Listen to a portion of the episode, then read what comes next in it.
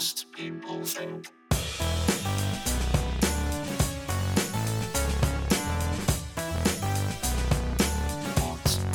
Hello and welcome to episode 20. excuse me. Episode. sorry about that. Episode 20. 28. Oh, sorry, was that not funny? Do go, Geoff. This is serious times. It's a global pandemic. The last thing we need is jokes. Jokes will help spread the virus quicker. Um, yeah, so yeah, apparently there's a bit of a bug going around. I don't know about you. I've heard that a lot in my life. I've heard that almost all my life was oh, there's a nasty bug going around, and and and it's, and it's true now. It's true. But obviously, we will be speaking about the coronavirus. Did we see that it's got its own podcast on the BBC? I don't know if it's being a comedian or something, but I was like jealous of that. I thought fucking. And all, uh, all the other viruses that have been around years, they, they must be, because you know how showbiz is, they're sitting there going, oh my God, this prick just turns up, like, you know, becomes big one spring and suddenly he's got his own podcast. Whereas measles, man, we've been doing our things for years and what do we get? Yeah, fuck all. Uh, oh, now I just swore already. Was that the first swear? So I'm trying to swear less on this podcast. So we started something last week of I asked uh, one of the punters, one of the listeners to to keep track, and big thanks to David Domain who clocked eleven swears. Do you agree with that? Was was there more? Was there less? Eleven is probably a lot less than there was before, and there was a surprise showing for the word prick. I would have thought.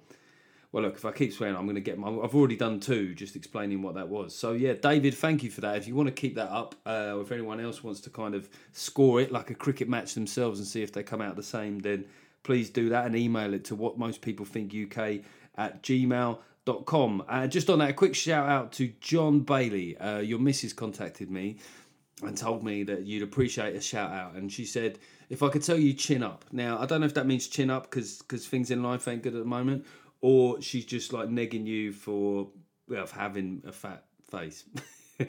um, so, whatever it is, you know, either if it's life stuff, then I wish you all the best. And if you've got a fat face, then, uh, well, you know, eat a salad and, you know, stop eating so much. So, this podcast, as that piece of advice shows, is from the sort of more blunt, real world end of comedy, where uh, you know, it's not anti woke. Is is is not. It's not just about that. It's just about trying to talk about things in a way that most people do. Right? What most people think. Now, I might get it right. I might get it wrong. But you are totally at liberty to email me at what most people think uk at gmail.com to tell me where I got it right or wrong. Uh, so we will be speaking about coronavirus in this show. We will also be talking about the International Women's Day, and there's just a couple of things coming up um, out of that that I found interesting. A quick tour recap. I had a busy week touring last week. I went to Aylesbury. I went to Bromsgrove on a Wednesday. This already sounds like the worst Craig David song ever. I went to Bromsgrove on Wednesday. I was in Stourport on Friday. And I was, I mean, the, the worst. I mean, the worst Craig David song. Uh, I, went, I went into Bromsgrove. That was very nice. Thanks for everyone that come out there. Really good size midweek crowd and uh, a lot of fun. You, you felt you guys felt like sober but up for it, which is a bit un-British, really. That kind of challenged me. I didn't think that was possible. Um, Aylesbury on Thursday and. Um, uh, showing any sort of support for HS2 continues to be the most controversial thing that you could say in Aylesbury. I mean, like I talked about anything. I, I remember when I did Question Time at the same venue, and uh, I said stuff. You know, we spoke about Shamima Begum, we spoke about Brexit, but when HS2 come up, I mean, nothing like really scares the the out, uh, the of Middle England. I, I did two shits. Now I've done three. Okay. Uh, nothing scares Middle England more like than, than their house prices going down. I mean, you can talk about any other existential threat. I mean, even right now, right, even at the peak of this corona or getting towards the peak of this coronavirus thing, if it suddenly said house prices slumped by fifteen percent, right, let's put, let's put the virus on the back burner for a little while. What was that? What was that about? What, should I pause the extension? So I was in Aylesbury on the Thursday, then in Stourport. Now, I wear I it's very weird since we've had sat navs is that you can actually just go somewhere and not really know where you've been. Now I'm old school. The GPS is in the head, points to forehead. I'm one of those blokes. The GPS is all up here. But every once in a while I just go somewhere and I let the sat nav take me. But it does create this strange impression that you just sort of arrive in a place you're not exactly sure in the country where it was. So I've sort of come to the conclusion that Stourport on seven on Severn, is um, is a is a mythical place. I had a strange experience. The gig was great. It was great fun, but it was in this weird sort of civic centre. Um, it was also a library, and yeah, it, it was a bit surreal. We got some of the, some of the strangest heckling of the whole tour. Um, so I'm not sure. Yeah, I think I went into like the sort of comedic Bermuda Triangle there, and then we was in um, we was in Wrexham on Saturday, and that was a long drive. That was a long drive, but the warmest welcome of the tour. I think, I think like. I think the people of Wrexham must know how unappetising it is to come to Wrexham, so they put in a little bit extra at the beginning of the show. Think, look, if we want live entertainment here, we need to compensate for the fact that this this poor man had to come to Wrexham. Sorry, I'm nig- I'm negging your town here, but, but be honest, I did feel like walking around Wrexham because I got there early, like I'd sort of step back into early '90s East, you know, sort of Eastern Europe communist bloc. Um, I'm gonna get emails about this now. Oh, you didn't you didn't come to a nice bit of Wrexham. Yeah, every town's got a nice bit, but you judge it by the bad bit, and and it, it seemed pretty 80s. I even heard a police siren that sounded 1980s. Um, and so yeah, so a quick thank you. I do this every week. A thank you and a fuck you, which I'm, I I don't think that counts in the swear count. I don't think that's fair. This is a structural uh, format point, as we say in the industry. But thank you to everybody that came to the Radio Four record um, on Sunday at a pub in Chiswick. That is going to go out at the end of March. And if you did come, you will know that. So I'd done a thousand miles of driving in the previous four days, and and and I've got a little uh, tip for you here. Uh, I've reached a conclusion: is that that's not a great idea. When you're 43, I mean, I literally my, my my posture was shaped like I was sitting in a car, um, and my brain I was just brain farting left, right, and centre. Could couldn't read, couldn't read the jokes I was supposed to read. Um, I had my good friend Christopher Snowdon there, and he was doing some facts about sort of nanny state stuff, which I was referring to. And the idea was that a he would do his facts to help ground what I was saying in some sort of objective reality, but then also that I would bounce off them with little ad lib funnies. No, no, I didn't. My brain was just going me. Yeah, I'm sorry, mate. Uh, it's, it's like my brain looked took industrial action. Like it was like, yeah, one out, all out. We're not. Um, we're not doing that. The workers up here, Geoff, have uh, had a meeting, and the shop steward has said that a thousand miles on the road is unacceptable, and therefore we will not be offering up any ad libs, funny quips, or asides. So thank you to everyone that come to that. I think it was funny, but sometimes for the wrong reasons. for the wrong reasons. Just watching a man just at, at the end, I was I had to do a couple of pickups, which is where you've said things wrong in the main record, and then you have to sort of do them again to make sure it all flows. And there was one that I got wrong seven times, and I think the first four times it was oh, this is funny. And then what happens with an audience? They suddenly slowly go, oh, I think this man, I think this man's having a breakdown. Oh, I oh, like is it okay to still laugh? He he seems like he has emotional and mental issues. But we got there in the end, and thank you for everyone being so nice about that. Okay, let's start talking about this coronavirus.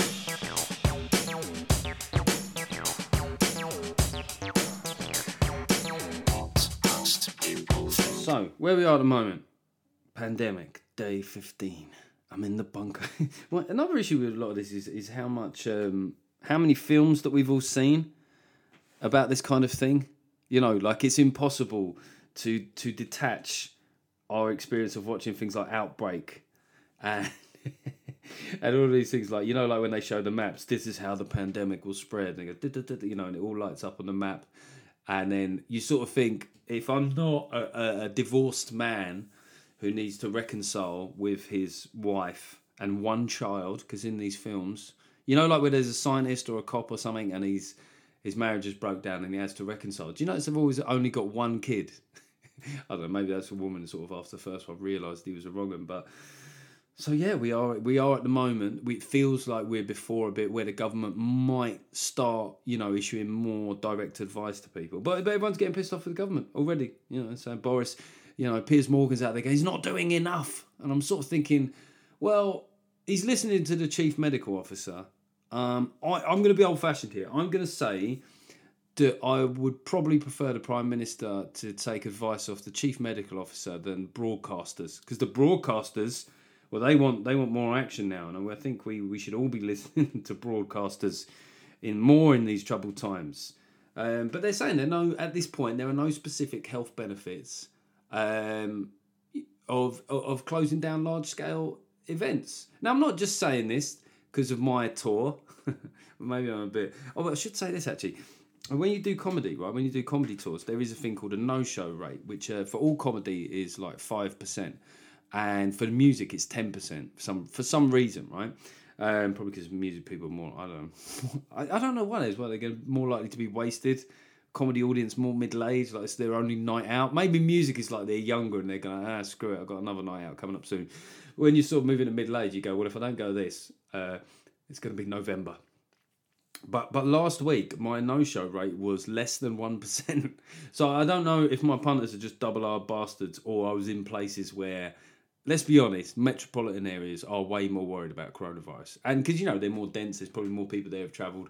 I have to say that in Stourport and uh, Wrexham there wasn't many there wasn't many shits being given. Um, but but yeah, so like you know this advice is being taken and, and people people are furious. And then of course you've got all your mates going. It's amazing how in the last week or so, so many of my friends have done tweets and stuff going, "Yeah, I was speaking to this bloke who's uh, like a leading virologist." I go, "Well, you kept that under your hat." How many of my friends were were were muckers with leading vir- virologists? This is the question, isn't it? Like, and I know this is a tough one to answer, but what are the consequences versus reward? If we you know, at its top, I know that this this this virus. I'm not being totally flippant about. It. I know that it's particularly, uh, you know, the mortality rate under, uh, in old people is particularly bad. And I bet you any money, right? I've already seen a couple of posts by some of the more militant Remainer wing saying pretty dark things about that. I mean, that's one way to lose the room, isn't it? That's one way to lose the room. Is going, just just sitting there going, oh wow, I wonder if this fight And I'm you know, sort of means that the demographics for rejoining the EU have changed. Like seriously, if you are thinking that, get help. You are not well. That is not that is not a normal link that a person with healthy mental health would take. And I think maybe Britain is in a different position to um, other European countries here because obviously it spread incredibly quick in Italy. We are, and this is demonstrable. Like uh, the British British tactility is lower than other countries. I think that they. I remember seeing a documentary once where they showed like they showed the human body and then they showed the sphere, the sphere outside of it, where you would see it as an invasion of your personal space, right? And a lot of European countries, that that sort of sphere came uh, that that you know didn't come out that far, so it meant that they were comfortable with people coming quite close to them. The British one, it was like a meter. Do you know what I mean? It was like it was like you know those big uh, human hamster balls that you get. It was it was like that size. So you know I'm not I'm not naive enough to think that that will stop the spread of the pandemic, but I think that instinctively there is a little bit um, there is a little bit of a difference in terms of tactility. Shaking hands, yeah. I mean, I'm a big handshaker. You know, hug. I don't kiss on the cheeks. I mean, we don't kiss on the cheeks. Maybe that that makes a difference. I'm I'm just now thinking about how this could be uh, interpreted. You know when people like try and make a issue of something like BBC diversity panel member suggests Italians to blame for kissing. yeah, I'm I'm saying that. That is exactly what I'm saying. And there's been some um, there's been some incredible like reactions to it. Obviously, the um, uh, Nadine Dorries, the health minister, was uh, uh, diagnosed. It is weird as well, like the way that they're talking about like being diagnosed with it. Like there's this stigma about it. There's something about the way that the press are saying it that rather than being like a kind of seasonal flu, which is what it will eventually become, right? It will become. That's how all of these illnesses started. It will, you know, will build up immunities, and it will just be another kind of seasonal flu. Is uh, they sort of talk about it like I remember in in the eighties when like celebrities got got HIV. That's what Tom Hanks goes down. First big Hollywood star to go. It's like he's got. He's gonna be all right. Do you know what I mean? Like he's gonna. Um, he's gonna have a bit of a fever. He might have a bit of a cough, and uh, he's gonna come through it. But I wonder. But I wonder like the effects of people in the public sphere who've had coronavirus are because we all think it's bigger than it is, right? No matter like. Even if you're someone like me who thinks that mostly everything's going to be okay, it is it has more status to it as an illness. So if you're in a room with someone after they've had it, are people going to be a little bit funny with them? You know, like you know, in like in those those kind of sci-fi films where they're trying to, you know, like the the, the disease gets in you and changes your thing. When when someone's trying to pretend that they don't have it, you know, like in those films where they're covering up like the boils on their arms and stuff like that. This is the problem. Again, we've watched too many films. It's very hard to calibrate a, a, a grown-up human reaction to this. But when um when Nadine Dorries uh, came out as being a, a sufferer.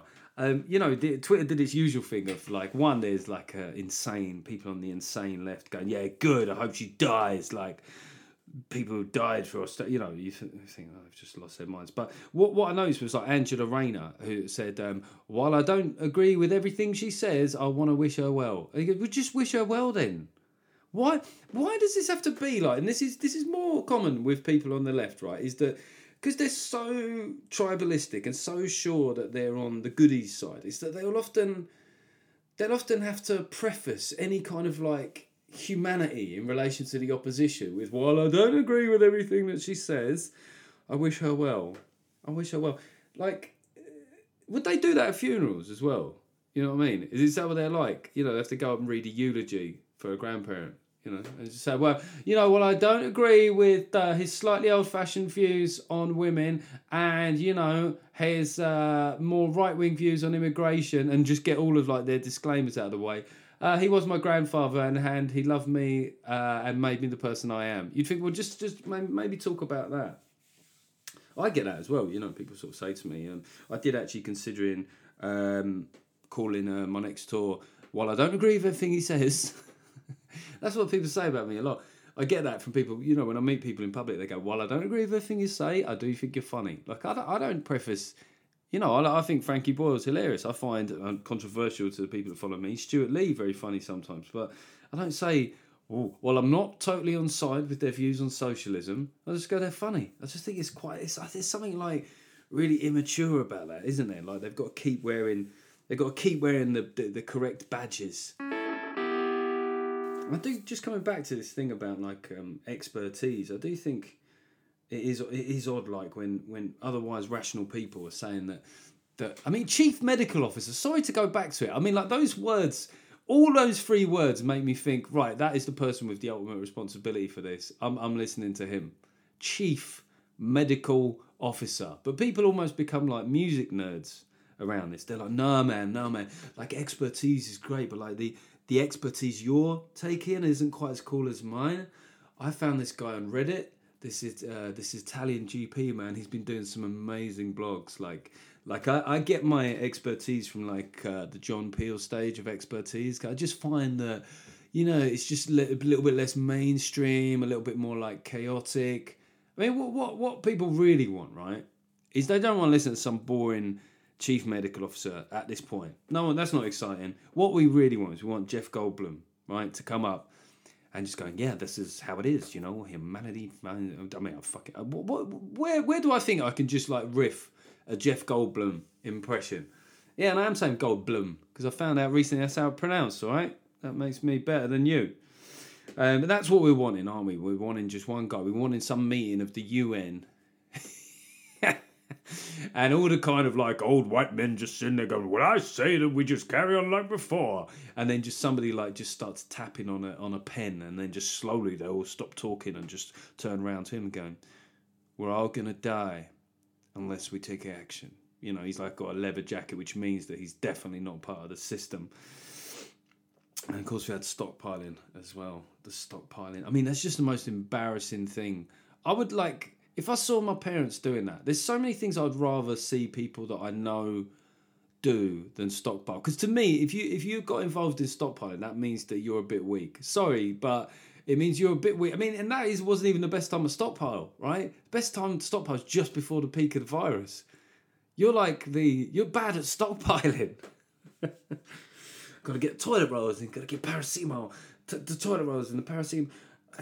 I mean, it's just it, it, the sad thing about stockpiling. The reason why it's such a hard thing to witness is because it reminds you in a way that when um when the apocalypse does come, right, it's not going to be the thing itself that really does for mankind. It's not going to be the meteor. Do you know what I mean? It's not going to be the virus. It's going to be people. You're going to get trampled to death by idiots who started running too soon, right? And uh, who were told if we all walk, we'll be okay. And then and, and then they've sort of calculated, but, it, but if I run while everyone's walking, then I'll be okay. What they didn't calculate was if they started running, everyone will start running. Then hardly anyone will be okay. Um, so yeah, that that's for me is the most depressing thing about this. I actually just spoke to an old neighbour. It's just it's just the the, the lack of you know all the keep calm and carry on stuff you know people talk about for ages in Britain, and then you suddenly see which people actually take that on board. You know, keep calm and get yourself down Costco and just start fighting people for four four bog rolls. So yeah, just the point is, I think what most people think is just keep calm. It probably will go like get quite serious, but but when it gets serious, then get serious. Just follow the advice that you're given. Stop, stop and stop running around with your pants down. Jesus.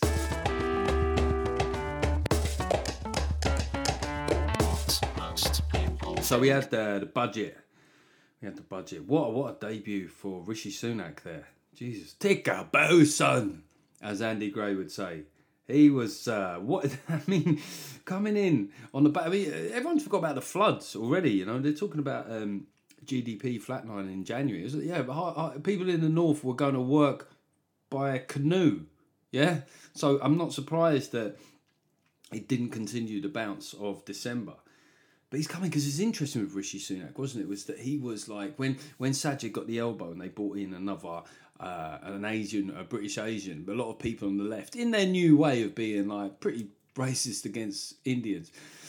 Sort of saying, well, you know, he's only done that because he wanted another brown face there, which meant that you know, completely discounting the idea that Rishi might have a bit of uh, ability. But my God, he stepped up there, mate. It was like, uh, given the context and the, the sort of emergency budget feel that it had. It was like um, it was like making your debut in the old firm derby, wasn't it? It was like making your debut and and like like the losing team got relegated. Like it was like a, it was such a, a lot of pressure. Well, I say there's a lot of pressure. I guess the the flip side of that is that the Labour Party is sitting on the other side, just so unhappy. I don't know if you saw. I don't know if you saw the footage. Like it reminded me. There was there were stages early in Corbyn's uh, uh, leadership of the party where they just looked like just loads of teenagers that have been kept back after school, like like on a Friday. They just had that look, but they they were going because also you know the other thing was that the nature of the of the budget was quite Keynesian in a way, wasn't it? That if you hit economic turbulence, that you actually spend to to to prop up the economy. And uh, now a lot of people are saying, well, you know, they could have done this instead of austerity. It was a, it was a moral choice to do austerity, but I think you've got more scope to do this when you. This is really boring financial stuff, and I don't really fully understand it. But that's never stopped me having a pretty solid opinion on anything. Is that you've got a bit more scope to do it, right? If you've got borrowing down, this is exactly the reason that you get borrowing down. I don't understand like some of the lefties that where they point to the the overall borrowing figure of the government, right? They say, well, look, when the Tories came in in 2010, it was this figure, and now it's like 1.2 trillion. Okay, yeah, because when you've got debt, like total, when you when you've got structural deficit, total debt continues to go up. In many ways, if you're highlighting that, the only inference is that you think we should have brought down debt quicker, right? Am I am I getting this wrong? Uh, Do they mean that austerity should have been like more severe? Is that what they're saying? I don't know. Look, if I'm missing something here, do email what most people think UK at gmail.com. I just, that was the most I've ever sounded like an LBC DJ. Like, um, give us a call, you know, uh, ring in. I'm like, hey, am, am I miles off on this one? Um, do you listen to LBC? I, I like LBC. I like, well, I like a few shows in particular. I like Iain Dale.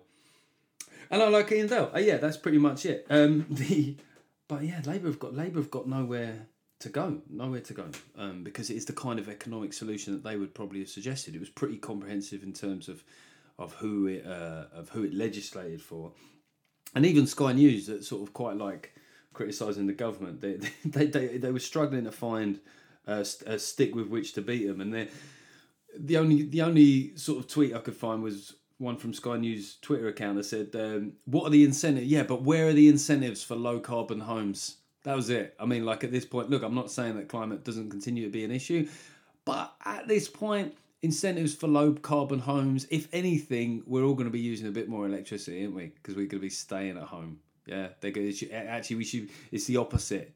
To stop the spread of pandemic, we should be giving people discounts on their electricity bills to, to, as an incentive to work from home. Take that, Extinction Rebellion.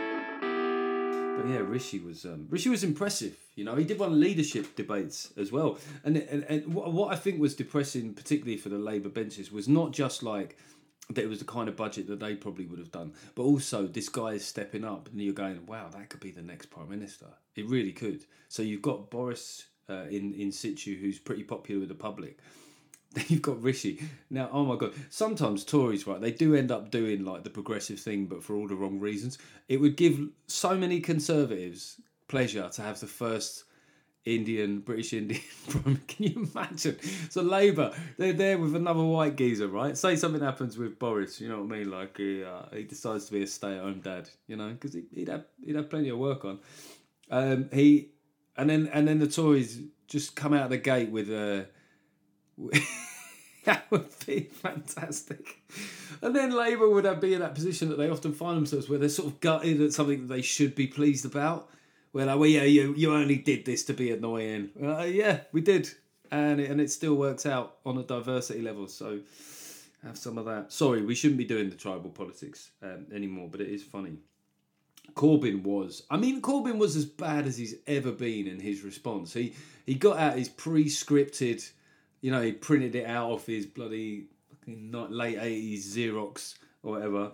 There's there's no spontaneity in it at all. He looks he just looks as knackered as he's ever looked. And I think the interesting thing about watching him is him having no chance of power has made you realise just how crappy he is in a weird way, you know, particularly after 2017, where everyone's sort of thinking, hang on, is this Corbyn guy caught a mood with the public that we don't fully understand in increasing his share of the vote? So we sort of turned a blind eye to some of his, his shambolic parliamentary performances. But you go, oh my God, no, he's just really bad.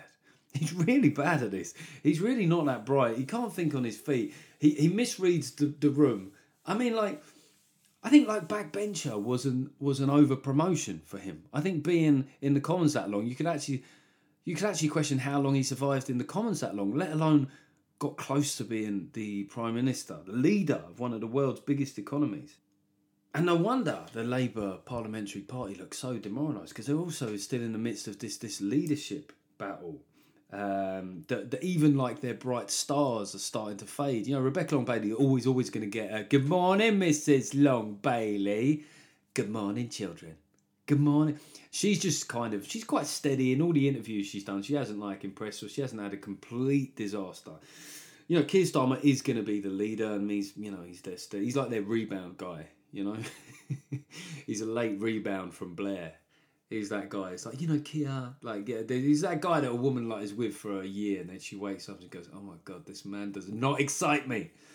Um, and then Lisa Nandy, who was like the impressive breakout star of this, so maybe not leader material on this occasion, but perhaps going forward, she um, she she's got a bit cocky actually. I've seen a few interviews of her where she seems to think that she's cracked how to confront the difficult or challenging interviewers, and she does it with cockiness Uh, and she thinks she can talk round them. But when it came to being asked a question on GMB by Piers Morgan about whether people who have recently self identified as female should be allowed to do weightlifting competitions, I mean, that almost sounds like a satirical example of an argument that shouldn't need to be had, right?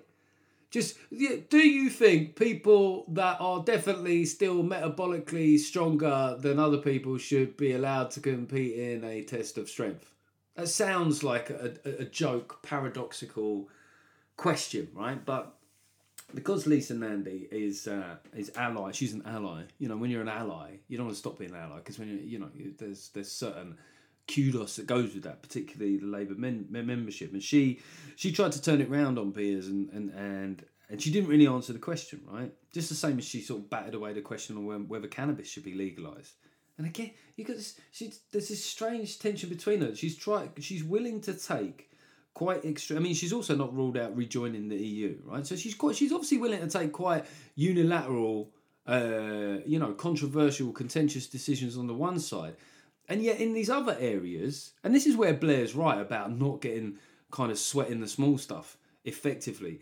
She's she's she gets drawn into a culture war by taking a stance that is way, way, way, way, way outside what the vast majority of the British public think. Now, you could laud her for being uh, honest and moral if that's what she absolutely thinks, but but equally get get your power first before you know well because you can't do anything until you've got some form of power, and you know it is strange with the whole trans thing as you're supposed to call it because I find that increasingly when I speak to young liberal women, they also take this a lot of the views that are being associated with with, with which are called you know trans exclude, exclusionary radical feminists, but it's just that there's a there's an environment where people are worried to speak out, and this is another example of where you know it was, it was roundly mocked once upon a time. Political, oh, is political correctness going mad? Is it? This is another example. If there are loads of young liberal women that don't feel that they can talk about talk out about the fact that, that being female as a protected identity is being challenged, then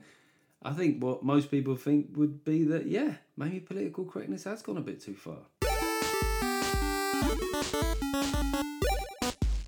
Speaking of women,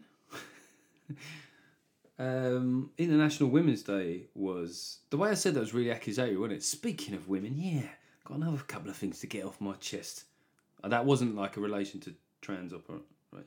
Anyway, speaking of Women's Day, right? So International Women's Day was celebrated uh, again, and um, the UN did their thing of uh, they they said women with an X, women with an X. Now I don't know if it's because of the age of like porn that I grew up in, but I think I think there's something more objectifying putting an X in because it sort of looks sexy. Do you know what I mean? Or like a little kiss women or or like or and then then somebody said that the way to pronounce women if you have an x instead of an e would be like wominks. Again i'm not sure that that really pushes women further away from the the male gaze you know? But we're international women's day has now become the standard thing of loads of blokes go well when's international men's day? And people say it's on the 19th of november. And then the other thing is that a lot of people would say well you know isn't every day uh, International Men's Day, and I, I object to both of those lines of idiotic thinking. One, that do, when it's Women's Day, just let it be Women's Day. Don't have to. You don't have to make it about you as a man. That's something quite unmanly about that. Oh, oh when, you know, when can it be my special day? But equally, it's not International Men's Day every day. It's, it's, it's demonstrably not for so many men all around the world. It's not. You don't just get up and high five yourself in the mirror and go, "Hey, another day of unfettered privilege." I think as long as men continue to die younger and commit more suicide, I think we can safely presume that even though there are undeniable elements of male privilege, that it's not totally clear cut for everyone. And I know a lot of women would say that men die younger because they do reckless, stupid things. and there is probably truth in that. There is probably truth that that drags the average down. That maybe if blokes didn't kind of like, you know, do as many extreme sports or, you know, get drunk and go and run around naked in the middle of a thunderstorm and get hit by lightning, then maybe, oh yeah, I get, I, I hear you, sisters, on that one. I really do. But what I don't understand is like is when it, things like International Women's Day come around is is this desire to attri- attribute uh, attribute positive characteristics to women, right? Because I, I think that's part of where stereotypes and prejudice come from, is that, and I I'm, I don't. I'm not fully against stereotypes because I think some of them are true for so many people. It's hard not to hold them.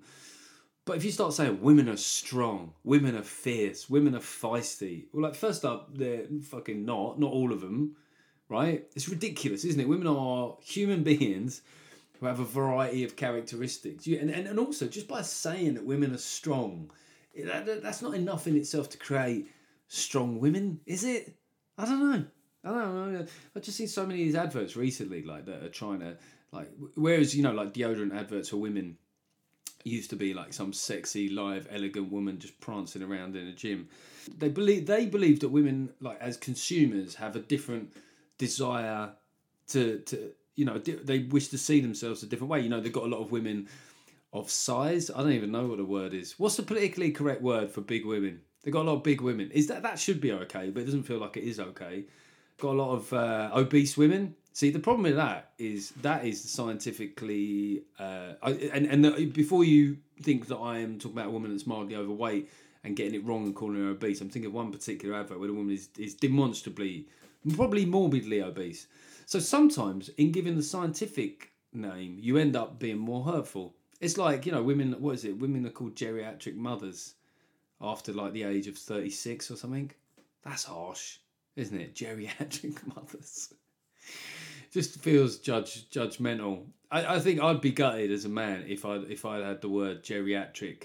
Did, did they call did they call that for men? All right, let's see. Look, I've ended up being a bit feminist here. Let's see if there's an equivalent word for um, men. Geriatric father age. I'm googling it as we speak, sisters. Okay, the research found that fathers aged 40 and above are 3.3 times more likely than under uh, under 40 fathers to have children with autism spectrum. Okay, but it doesn't it doesn't say um, it doesn't say that they're geriatric. Um, a man who is 40, well, advanced paternal age. okay, so maybe the feminists have got a point here. It just says advanced paternal age is at the age of 40. So I was not I was not a geriatric father. I think I conceived my son. I, just me. Do you know what I mean? She takes a bit of credit, but um, yeah, you know what I mean. I put in a shift. That oh my god. Um, so yeah, right. Maybe there are some reasons for International uh, Women's Day, but it's just it's just not. Stop stop acting like all women are are kind of like women's intuition is a good example. Not all women have it. Okay, like you can't say don't stereotype women, but then claim oh we've all, by the way we've all got this sort of weird magic power we we can predict the future and we know when you're lying.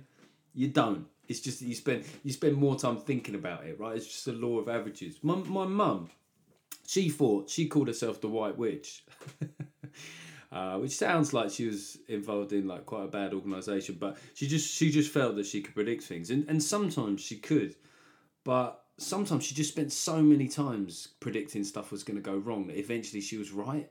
She was going like, "Yeah, see, you see, look at that, look at that. Your sister, your sister, your sister had a car crash." I was like, "Yeah, but you've also been predicting that ever since she was first driving. She's now thirty-five. Statistically, you're you've been wrong like on thousands of days, literally thousands of days. Um, yeah, some women have." Uh, no, so, some women have no no intuition at all. I mean, like look at women that just like stick with terrible men. Where's that intuition? I think it could change. Yeah, where's the evidence for that, love? Um, but yeah, maybe maybe the answer because a lot of this argument, as ever, comes back to is gender, is is the characteristics of male and female. You know, in a social sense, is it is it come from? Is it innate? Is it in us, or is it something that society creates? I mean, it's obviously a mixture of both, right? But some people want to believe it's a complete construct, but but I mean, I've got a boy, and he's he's got certain things that he's he was straight away. Like the first time he saw an aeroplane, he was just transfixed by it. Now, if there are people listening, go, yeah, but my daughter did that too. I just, but yeah, but boys, for whatever reason, they just big mechanisms seem to fascinate them, and also kicking their dads in the balls. There's something about boys.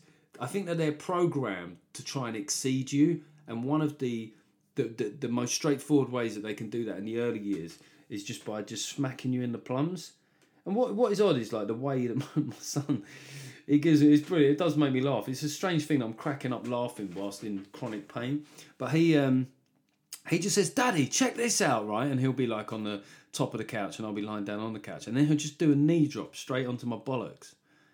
But it's just the way he says, "Check this out," as though like so, like I'm, a, I'm I'm about to benefit from something really cool. No, what what's something we could do? You gonna do an impression or something? Or, no, I'm gonna knee you in the bollocks. Stay still. So look, I don't know if I have much of a coherent point in this state. It's, I guess my point about International Women's Day and International Men's Day and gender, full stop, is either we're allowed to stereotype or we're not. And if you are allowed to stereotype, it means that it encompasses it encompasses both the good and the bad characteristics, not just one or the other. Okay, uh, quick hype for my tour shows coming up as we record this. It's Thursday. I've got Epsom tonight. Then I've got Verwood tomorrow in Dorset, I think and then we've got Peterborough's sold out. Next week is Maidenhead, that's already sold out. Sunday night of next week, uh, Sunday the the oh, I don't know something of you know. Look, if this week is, is the twelfth as I'm recording this. I'm asking you to do something that nobody ever does online anymore, which is put in a bit of effort to find out some information. Is that wherever the Sunday of the next week is, this is this is now the worst plug for anything ever. So the Sunday of the week after this, I'm going to be in Canterbury. I mean, obviously you could just Google Geoff Norcott tour show Canterbury if you gave a toss, right? But do that, and I'm going to be at the Gulbenkian Theatre. The Gulbenkian. I don't like things that are awkward to pronounce. I, I to me that should be Golbeckian. Okay. So I'm going to rename it for the night. The Gulbenkian Theatre.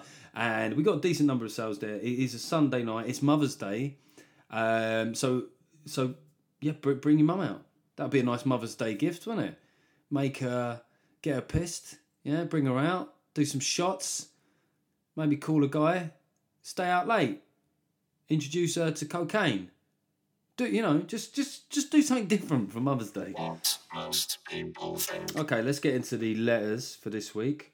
Uh, thank you for all the ones for the preview show. It really helps make the show well. It makes it easier to do. I've got more stuff to talk about. But um, Ian Scott. First, of all, a very short, uh, stupid joke from a guy called Ian Scott. Is Craig David joining the British Olympic archery team as their bow selector? He, I like that. I the, the fact that he's taken the time to send that, and he probably knew it was a crap joke, but that is that is good. You you'll make a great father. Ian, with with crap jokes like that. I, I, I it's something again. There's something genetic about dad gags. Like I, I have, um, I've become a bit of an expert. Can I, can I share? If you've got a young son or daughter at the moment, I've come up with a few about films and stuff that I find tend to work. Uh, one, what is Elsa's? How does Elsa like her lollies? Frozen. um, how does Elsa say hello to people? Ice to meet you. I feel like I'm losing subscribers as I'm talking here, but I'll, I'll continue. Um, which dinosaur could tell the time? Triceratops. You got to get them to, got to get them. And this is probably uh, my favourite one. How does Han Solo like his steak? Chewy. Any, is anybody still going to listen to my podcast after that? That was like I'm supposed to be, you know, like right of center, edgy comic. Those are, you know, dad gags. Is that is that is that a spin-off podcast? Hey, Geoff, shut up talking um, and go to the next letter. Um, this is one from uh, David Salmon. David Salmon. He, he, he basically is asking that our country's life expectancy has stagnated, right? So this was a report out a couple of weeks ago saying that it's been growing for a long time, but now it's stopped growing. And I sort of think like the thing that what most people think, right, is what you're kind of going is that, well, like old people are putting a bit of a drain on stuff, aren't they? You know. So like, I mean, I'm not saying that we should be, you know, but if they stop in getting older for a while, because like it's not like it's not like the really good bit of life that they're getting older into, is it?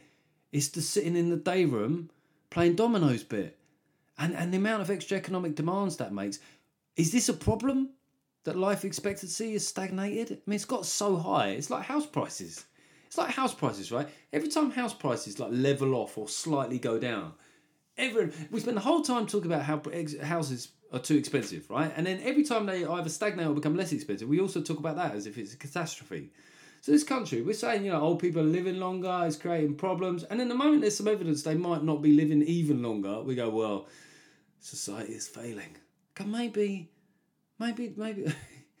Again, I'm just seeing how this could be straw man. It's like Geoff Norcott thinks old people should be sent to death camps. I do. I do think old people should be sent to death camps, concentration camps. You know, just get. they like you know they'll be together, won't they? And there'll be an art, there'll be an arts and crafts room, and then uh, yeah, just when uh, you know, just by just at the right time, we just say, okay, you've uh, you've had a good knock here, but it seems like you need another new hip. Maybe maybe you're done. oh dear. Okay, this uh, letter is from who's it from? It's from James Greenaway. He said, uh, as we see that Nigel Farage is on telly dispensing advice on coronavirus, because yeah, of course, I mean, like um, that's what I want to hear from. I want to hear from. I'll tell you one of the people I want to hear from about coronavirus. I want to hear. I want to hear what Nigel Farage thinks. I want to hear what Piers Morgan thinks. I want to know how Owen Jones sees seeing this playing out. Owen Jones, right? He's gonna because you know you know like um, part of the stage two of the government strategy is a thing called social distancing, which people keep. I, I, I just can't wait for the Guardian article where Owen Jones says that this is the start of the Tories far. This is like a false flag attack for the Tories far right racist agenda. Social distancing. It starts with handshakes and it ends genocide. Shut up, Lily. Sorry, they, they haven't had Lily barking for a few days. This is because, uh, if you've listened before, my dog is a, an, an absolute coward, right? Absolute coward, but likes like a lot of dogs likes to sit at the glass, making out like she'd give it all that. I'll tell you what, Lily. I'll open the door. See what happens then. Yeah, you're still gonna be a badass then. Didn't think so. I'm accusing her of of acting hard with a smaller thing, and that's what I've just done. But who would I like to get expert advice from? I would like to get. I'd like to get uh, driving advice from Ant McPartlin. I think that could be a thing. Um, I'd like to. Uh, I know Jurgen Klopp. Everyone seems to think Jurgen Klopp is some sort of uh, oracle at the moment. I think we should. I think he should be like one of those government czars. You know, you get the. You remember you get like Peter Mandelson, just Jurgen Klopp. We should just say Jurgen. You're just like this really cool German guy. What do you think? What do you think we should be doing about STDs? And he just go, well, you know, is um, I've just become Dutch. Uh, he looks Dutch. How is Jurgen Klopp not Dutch? Looking like that, not being Dutch, he's taking a piss, mate. He's taking a bit. By the way, piss. I'm sorry, I'm not having that counted as a swear word. Piss is, piss is. It's a verb, isn't it? It's an acceptable verb. By the way, talking about offensive language, right? Um, for the Radio Four thing, I was doing a, um, I was doing a bit of research on swear words.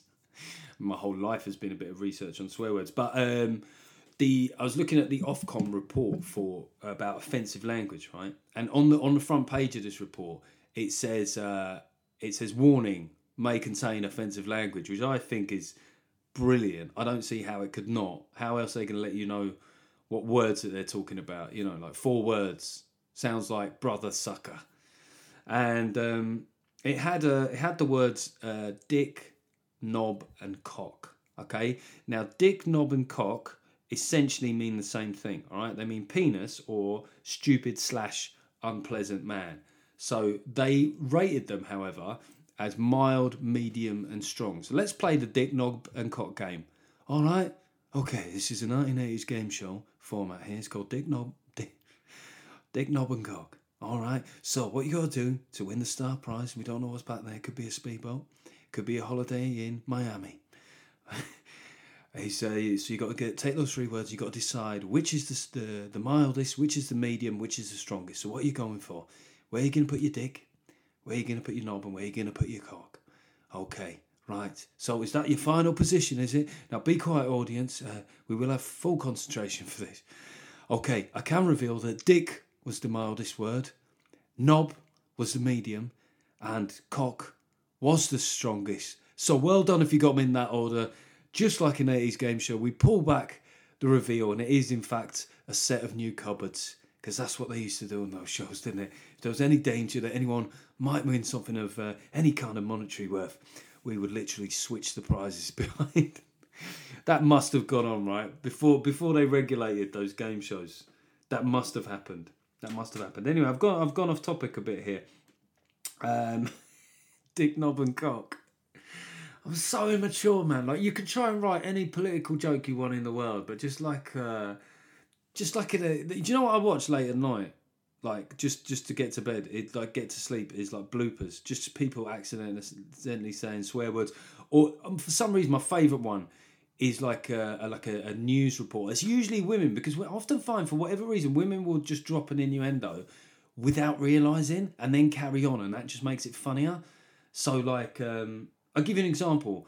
I, had a, this isn't a news anchor, but this is from my real life. He's I had a relative, uh, an older female relative. So we was having a barbecue, and some neighbours came over, and um, she she'd slightly overcooked the sausages, and she was trying to punt them out, and no one really wanted them. And then Elaine, the neighbour, had come round, and and this relative of mine, who I won't name just for her own decency, started saying to Elaine, "Go on, Elaine, Go on, Lane. Have a bit of black sausage. There's nothing wrong with a bit of black sausage. I've, I've heard you love a bit of black sausage, right?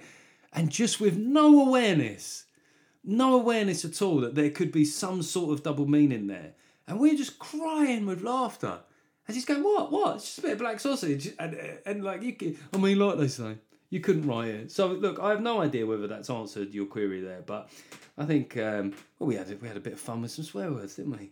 Fun with swear words with Geoff Norcott. Okay, that is more or less the end of uh, this week's show.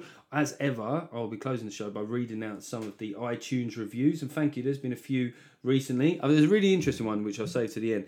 But um, there's some nice ones. Someone called Nonostar that says, What a refreshing change. Listen to this podcast if you want to hear what the mainstream media should re- be reflected more, but don't, as the human opinions of the greater part of the audience base. Also, Geoff has funny, friendly chats with fellow comedians from across the political range. Yeah, so I haven't had a chat with a fellow comedian for a while, so I've got plans uh, to get somebody in the studio with me, so keep your ears peeled for that, listeners. God, that was wanky, wasn't it? Ah, there's a swear word. Um, This one's from Tippy, 1982. This one says, Just thought I would give you a five star shout out. Many thanks in advance, Pete. Pete, oh, you did thanks in advance. There's a golden rule that you're not. If somebody says thanks in advance something, you're supposed to not do it just to teach them a lesson. It's a bit mean, isn't it? But cheers, Pete. Uh, and this is from Sussex Mark. I think I did this one the other week because I didn't know what Sussex accent would be. Uh, but this one is one of the most confusing reviews I've ever had. This is from Dickie R. And he says that I'm the SJW's Titania McGrath. Now, that means that basically he thinks I am a fictional construct. I get this quite a lot, right? So it says Geoff, in inverted commas, is a superb construct, almost a comic masterpiece. He hits, he hits all the right wing tropes in an utterly convincing way, and so he is well worth a listen. In the same way Andrew Doyle wrote Jonathan Pie, Nish Kumar is the genius behind the inverted commas Norcott brand. I don't think this guy understands inverted commas. I mean, Norcott is actually my name. Uh, try telling that to the Lord's Taverners, and they just won't believe you. Great stuff. I mean, Licky, there is a problem with being part of the liberal intelligentsia is that you can sometimes overcomplicate things, mate. And as I've said before, I am yeah. If if I'm a character, fair enough. But what I've done to make it easier is I have the same name, appearance, clothes, and opinions as my character. And that way, it just makes it a little bit easier. And listen, so as far as things go for touring, I am going to follow my own advice, which is uh, like that of the chief medical officer, which is uh, I, will, I will still be out there, still be out there until I'm told otherwise. And, you know, keep calm and carry on buying tickets for my tour. All available through the website. You know, obviously, use hand sanitizer when you use your MacBook if it makes you feel better. It's not really going to help anything in the end. You all know that, but fuck it, you know.